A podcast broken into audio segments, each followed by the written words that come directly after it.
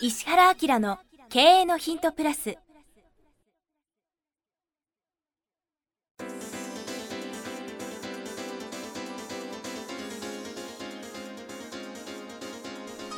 ポッドキャスト石原明の経営のヒントプラスは勝てるビジネスモデルや売れる仕組みの作り方。経営者や起業家が持っておくべき能力とその磨き方。リーダーの育成や強い組織の作り方などについて経営コンサルタントの石原明がリスナーの皆様からのご質問に直接お答えする形でお伝えしていく番組です。企業を継続発展させるためのノウハウを提供する日本経営教育研究所がお届けいたします。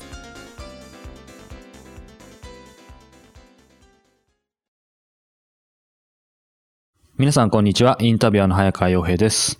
石原明の経営のヒントプラス。今日は第122回をお届けします。石原さんよろしくお願いします。はいよろしくお願いします。さあ、実はですね、今日はですね、今、どんどんってちょっと聞こえたかもしれないですが。そうですねはい。あの、いつもはですね、石原さんの会社に特設スタジオを設けて収録させていただいてるんですが、今日はね、はいちょっと会社がいっぱいということで。いろんな人が、はいい、ろんな行事が重なって追い出されてしまいました。はい僕ら追い出されてしまいまましてですね、某スタジオで撮ってるんですが、隣の部屋がですね、実はソーラン節をですね、はい実はどんどんやってて、今静かにしてもらったんですが、さすがにあんまり言うのもあれなので、今回ですね、ちょっとこのシリーズで数回こんな感じでお届けしていきますが、よろしくお願いいたしますす。ません、よろしくお願いします。これ今日なんか写真、Facebook にはい。載せるの、はい、Facebook に載せますので、僕がバナナ食べてますので、はいお楽しみいただければと思います。よろしくお願いしますはい今日はですね、番組始まって以来のカテゴリーの方からはいいただいてます。そうですねお寺の副住職、かっこ責任役員の方からいただいています。40代の方です。はい。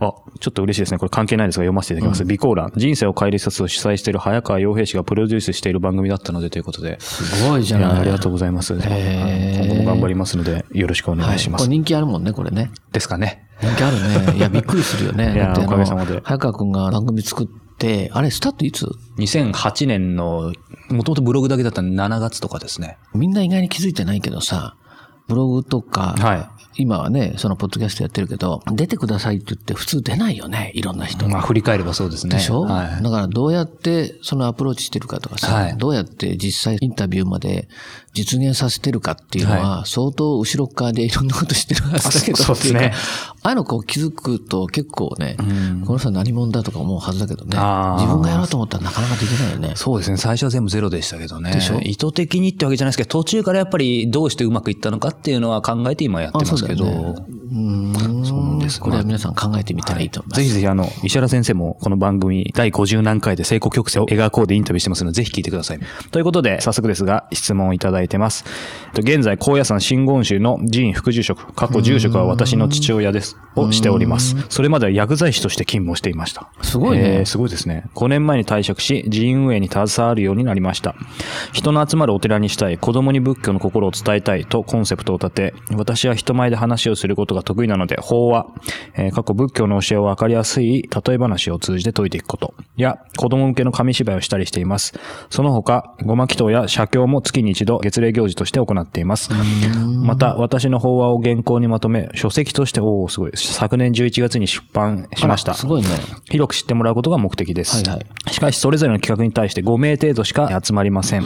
毎月ニュースレターと一緒に行事案内を全檀家と取引企業に送っていますが、反応が乏しいのが現状です。毎回20名程度まで参加人数を引き上げたいのですが、どのようにしたら良いでしょうということで、なるほどはい初の副住職からいただいてますが。そうなんですけど、はい実は僕、お寺のコンサルもお願いされて、あ、これ初耳でした。いや、いや、最近なんだけど、はい。いや、さすがにこの分野ないだろうと思ったら、、はいろんな分野を僕はコンサルしてるんですよねと。本当にいろんな分野にいや、そうそうそう。はいで、まあでも、最近お寺も改革しようっていう、こう、若いあの住職さんとかね、はい出てきてるので、はい同じように頑張ってんだなっていう感じがしますけどね。そうか、結構ね、経営者もその代替わりって今ありますけど、大人もやっぱりそういう感じもあるんでしょうかね。ただ、うちにコンサルの依頼に来た方、まあ、この人も相当変わってるけど、はいその方は、まあ、永平寺で修行してね、はい。で、その後、まあ、世界中に実はお寺ってあるんですよ。うん。移民とか昔してるでしょ？はい。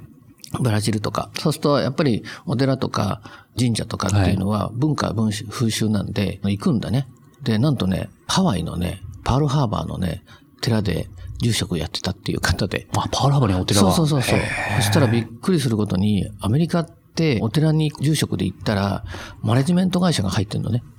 あ、そうなんですか。そう。お寺に。そうそうそう。で、まあ、彼若かったから、そのマネジメント会社の人と仲良くなって、マネジメント勉強して帰ってくるんだけど、ねはいそういう意味では僕、この分野よく知ってるんだよね。なるほどすごいでしょって。いや寺までやるコンサル。ーそれは本当にすごいですね。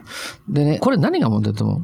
うーん、まあちょっと何が問題かは、これって言えないんですけど、ただその出版したのが、どう出版したのかっていうのはちょっと気になるところですよね。そこツッコミですか、はいここれ、あのね、今やってることがね、メインのことじゃなくて、プラスアルファのことを一生懸命やってるんですよ。ああ、そうですね。うんだってお寺に来る理由って、はい本当の理由ってあるでしょ？そうか、そうか、そうか。企業で言うと、我が社はこういうことしてます。はい。ここに賛同する人がそばに来てくれて話聞いてくれたり、うんなんか話題にしてくれたり、だから雑誌読んでくれたりする。そのメインのことは、まあ本に書いてあるのかわかんないけど、はい。何をしたいのっていうお寺がね、うん。そこがないので、はいプラスアルファで付随してることばっかりいろいろこうやってる感じがするんですよ。でうちのお寺はこれこれこれこれをしたいので、ぜひ集まってくださいとか、こういうことを目的にうちの寺院はね、やってますよと。だから、そのことを知った上で、みんなに口コミしてくださいとかって書くがないでしょ？そうか。これはお寺だけじゃなくて、私たちもみんなそうですよね。その、まずメインがあってこその手段ってことですよそうね。そうそう。僕、またそのお寺さんっていうか、お坊さんでいろんな方知ってるんですよ。で、薬師寺っていうお寺あるでしょ？で、実はお寺っていうのはね、檀家寺っていうのと門徒寺ってあるのよ。はい。知ってる？檀家寺門徒いや、わかんないです。檀家寺って、彼も檀家寺だと思うんだけど、はい基本的にはお葬式をするんですね。うんで、近所の方たちの安泰みたいなね、その心の安らぎであったりするんだけど、はいそれはそのおお葬式を通して、こう、皆さんとつながるんでね。はい。で、門徒寺っていうのはさ、基本的には、一委員が一つの宗派っていうのを持ってて、薬師寺なんかは門徒寺なんですよ。はいだから基本的にはお葬式しないんですね。うん。僕はその薬師寺の多分あと2代先ぐらいになるとはい館長になるっていうさ、大谷哲丈君っていうすごい有名なお坊さんがいて、はい薬師寺なんかは、はい。薬師寺の館長はね、何するかっていうと、時の為政者に対して物申すっていうのが役割なんですよ。うん。うん。だから、僕は2代先になったら、薬師寺の館長になるからと。うんその時は、そのまあ、為政者に対してはい、本当にそのクリアなところから発言すると。だから自分を応援してくれって言って、鉄条を書いて作ったんですよ。うん。で、日本中を講演して回ってるんだけど、そこに核があるよね。こういうことしたいからって。だから、多分ね、5000人とかね、1万人とか、彼を講演する鉄条を書いてあるんですよ。はい。で、ただそういうふうにその核がないと人って集まらないでしょ。だから、このお寺で何をしたいのか。例えば、とってもいい講話をしてるよとか、ごま炊いてますよとか、ね、なんかお話ししますよ、本書いてますよ何のためにっていうさ。うん。まあ、あの、二つの方向がありますよね。哲丈さんみたいに、自分がこうしたいから、まあ、それがその、理にかなってるものである必要があるけど、おまあ、応援してください。来てくださいね。あるいは、うちのお寺はこんな風にするので、ぜひ来てくださいっていう、その核を作んないと、まあ、なんかから空回りするんな。るほどね。そうですね。まあそういう意味では各メインって言葉もありましたけど、この方は冒頭で人の集まるお寺にしたい子供に仏教の心を伝えたいっていう今キーワードがあったので、特にその、例えばですけど、その子供に仏教の心を伝えたいっていうところをもっと何か掘り下げて、あもうまさに言う通り。仏教の何の何のここみたいなことがはっきりあれば、はい。深さが生まれるので、はい。浸透性ができますよね。うんその上でのいろんな手段ってことですよね。うんこの方力があるんで、はい。自分がお寺に行って集客しようと思わない方がいいよね。うんうんうん。これ外出てった方がいいよね。この方は。全然。はい。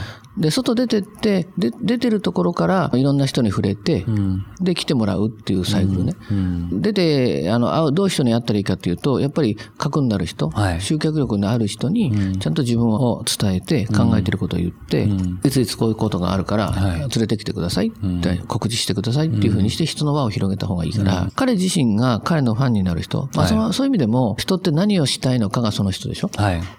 ですよね。だからそれをしっかり作っといて、それを持ってはい、いろんな人と会って、ん。まあ、特にできればか、なんかいろんな分野でね、人脈とかそういうふうな広い人があって、その人たちを中心にお寺にこう、来る人が来る流れっていうかさ、はい。そういうのを作った方がいいんじゃないの、今お話が出て、まあ今日ね、お寺の話ですけど、やっぱり経営者の考えと通ずるところありますよね。この方は経営者と同じ考え方ってことですよね。そうそう。基本はだから結局その何かで人を集めるとかさ、商品やサービス売ってるわけじゃないけど、自分の考え方とか、お寺の意義とか、それを売ってるわけでしょ？だからそういう意味では、マーケティングってもろにこう、はまるんだよね。はい。うん外に出て、いろんな人に思いを話していくっていうのが、まあ、ある意味営業というか、そういう要素もあるのかなと思ったんですけど、この方、まあ今まで多分営業とかはそんなにやってなかったかもしれないので、その辺のそ外に出てどう振る舞えばいいかっていうところ、もうちょっとだけ何かもしヒントをいただける。うんでもほら、この人本も書くわけでしょ？そうですね。何もなかったら本書そうかけないんじゃない？そういう意味で、その挨拶の時に本を渡すのはいいわけですよね。これ薬剤師やってたわけでしょ？絶対そういうビジネスと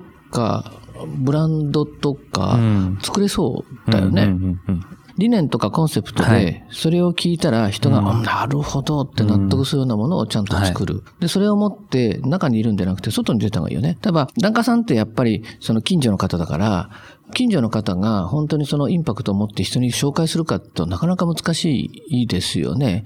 例えば、その檀家の集まりがありますよね。そこに、まあ、例えば、市とか県とかでちょっと有名な人が来る。わかんないスポーツ選手が来るとか、はいそれだけでブランドって上がるでしょ。そうですね。うん、え、何ですかって住職さんと。まあ、この人副住職だけど、いや、友達ですよって、知り合いですよってって、その人を通じて自分のことを紹介してもらったら、なんか、この人は違うかもしれないぜ、となるね、うん。だからそういうことも多分この人できるはずだから、はい外行って広げれば。逆にその辺がもうある程度あるから、一番大事なメインのところを固めれば、うまくスッといきそうですね。ん全然いけちゃうんじゃない ?1000 人ぐらい集まるんじゃないの？いや、楽しみですね。僕が実際コンサルしてるお寺さんは、やっぱそういうことをきちっと作って、こういうふうにしましょうっていうような形でコンセプトで動いてるから、多分関東中から人が集まるんじゃないかな。うん。なるほど。じゃあぜひぜひこの方もですね、そのメインとなる軸をしっかり定めて、それから、えー外に出ていっていただければというふうに思います。はい。ということで、石原家の経営のヒントプラス、今日は第122回お届けしてきました。石原さんありがとうございました。はいありがとうございました。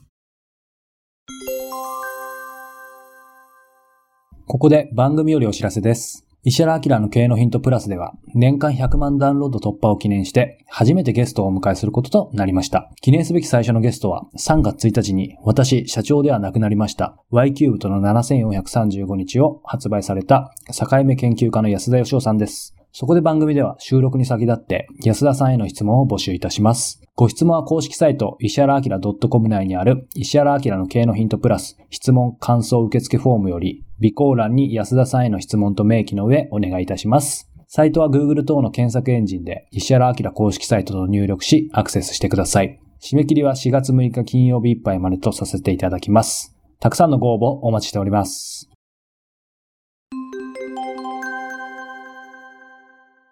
さあ、えーここでえー番組からお知らせです。えーすでにご存知の方もえーいらっしゃると思いますが、えー石原家の経営のヒント、このプラスからですね、えー発展した、えーバージョンとして、えーこの度石原明の経営のヒントプレミアムというのがですね、はい。えー誕生しました。はい。これはどんなコンテンツなんでしょうか？ポッドキャストとの違いとかも教あえていただのけると。、今の無料のポッドキャストは Q&A の形式で質問に対して僕がお答えしてますよね。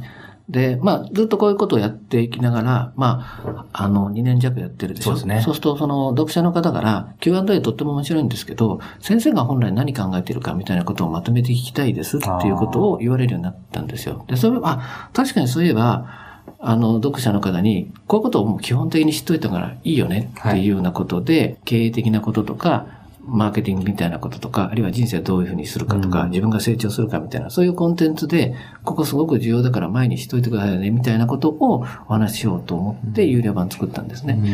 なので、時間も40分ぐらい、メインのコンテンツを作ってお話ししてますし、プラスアルファで、あの、非常に面白い、僕はコンサルなんで、こういう切り口でビジネスやってますよっていう企業を、まあ、10分ぐらい紹介して、はい。だから、あの、本はやっぱりすごく有効じゃないですか。で、この本読んでっていうのも、最近流行してる本だけじゃなくて、あの、これ非常に役に立つから、ちょっと絶版になってるけど、探して読んでみてくれるみたいなことも含めて、あの、10分10分、トータルで1時間ちょっとの番組を有料で配信しようかなと思ったのが、このプレミアムなんですよね。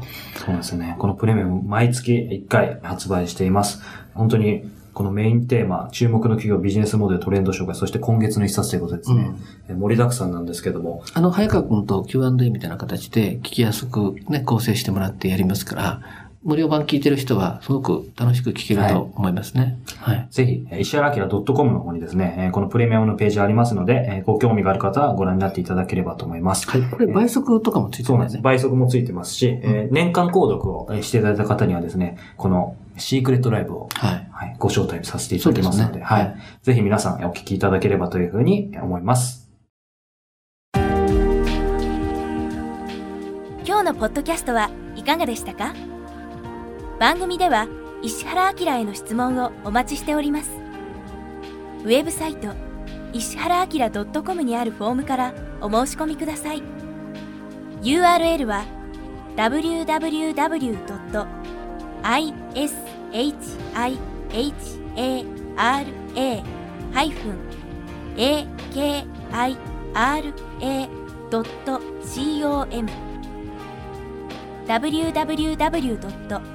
石原 -akira.com です。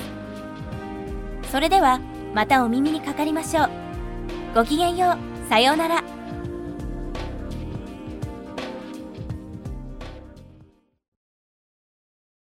この番組は提供日本経営教育研究所プロデュースキクタス早川洋平制作協力若菜はじめナレーション岩山千尋によりお送りいたしました。